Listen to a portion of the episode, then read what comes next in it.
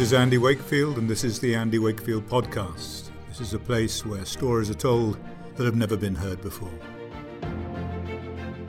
Our next speaker, how many have heard the name Dr. Andy Wakefield? How many of you know his Wikipedia listing is bogus? Okay, Dr. Wakefield is one of the most controversial, misrepresented figures of our times, and he's guilty of the crime of trying to keep your kids safe from these ridiculous, nefarious, Luciferian, animal filled vaccines. Ladies and gentlemen, to introduce our next presenter, we have a, an incredible uh, woman and a woman who's helping to create films that share the truth about what's in these nefarious vaccines. Let's hear for the lovely Lori Gregory, everybody. Let's hear for Lori Gregory. Thank you, Clay Clark. How about Clay Clark, people? God bless you all. Thank you so much for being here today. I'm just going to tell you really quickly that this man is a hero. You may have heard his name before, you may think you know him, you don't know him. But we are so fortunate that almost 30 years ago, when the pharmaceutical industry tried to cancel him, he stood up for the truth. He stood up for children and parents that were threatened by their very existence because of pharmaceutical products that were put into their children's bodies. I don't know a lot of surgeons, fourth generation doctors that would throw it all away to do the right thing. But God, in His infinite wisdom, when He closes one door, He opens another. And by the grace of God, Andy Wakefield is now a filmmaker. Yes. And film cannot be censored. Amen? So we are so privileged and grateful to have him here today. Without further ado, Dr. Andrew Wakefield.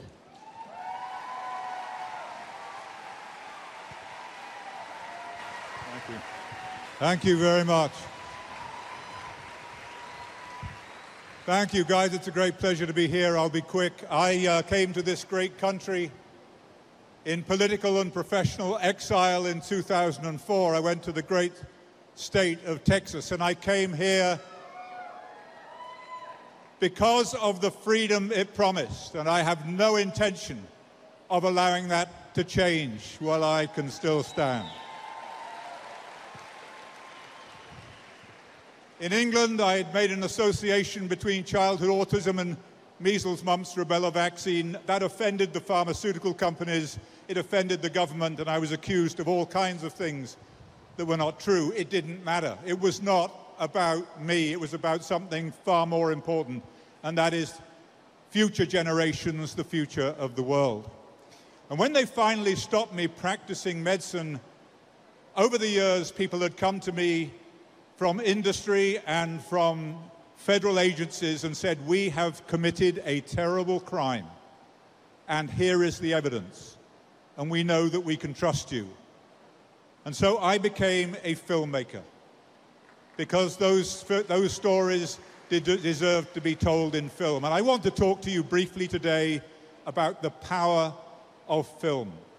The first movie we made, Who Killed Alex Spourdalakis, was a tragic story of a child in Chicago with severe autism, a very big child, very strong, very violent, completely mute, who had, by the pharmaceutical companies, by the medical profession, who had no understanding of what autism is, who blamed the mother for hating her child, who blamed genetics, but never blamed the root cause of the problem, and that was vaccines.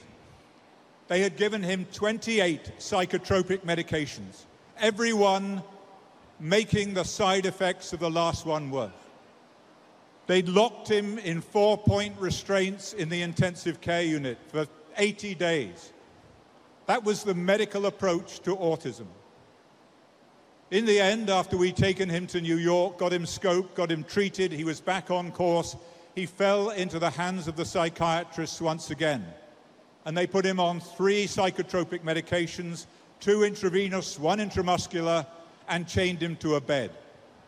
And by that stage, his mother and his godmother had had enough. Halfway through the week, when we had gone to try and find somewhere safe for this child to be, his insurance ran out. So they took out his IV, they unlocked the restraints, they put him out on the street, and one week later he was dead. He had been stabbed to death by his mother, who then tried with the godmother to take their own lives. It was a tragic tale. She was in Cook County maximum security, and that was where she was going to languish for life. Aggravated murder, no chance of parole. This was a crazy mother who killed her child. No, it wasn't. And we made a film. At Christmas 2017, she'd been in prison for four years. She still had not gone formally to court to be prosecuted. And her lawyer, pro bono lawyer, called me from Chicago and he said, Andy, the state's prosecutor has called us and said, I hear a film has been made about this lady's story. We would like to see it. He sent him the DVD. He called him back. He called the lawyer back. The state's prosecutor called back two weeks later and said, We can no longer, having seen this film, we can no longer prosecute this case in the same way. She will be released from prison next week. None of this, none of this is to advocate for child murder or suicide, but it is about the ability of film to tell the truth. And that helped one child, helped one mother. The next film was Vaxxed. Vaxxed changed the world. Vaxxed changed the world because for the first time we had an insider from the CDC, the Vaccine Safety Office, coming forward and admitting that the link between MMR vaccine and autism was in fact real.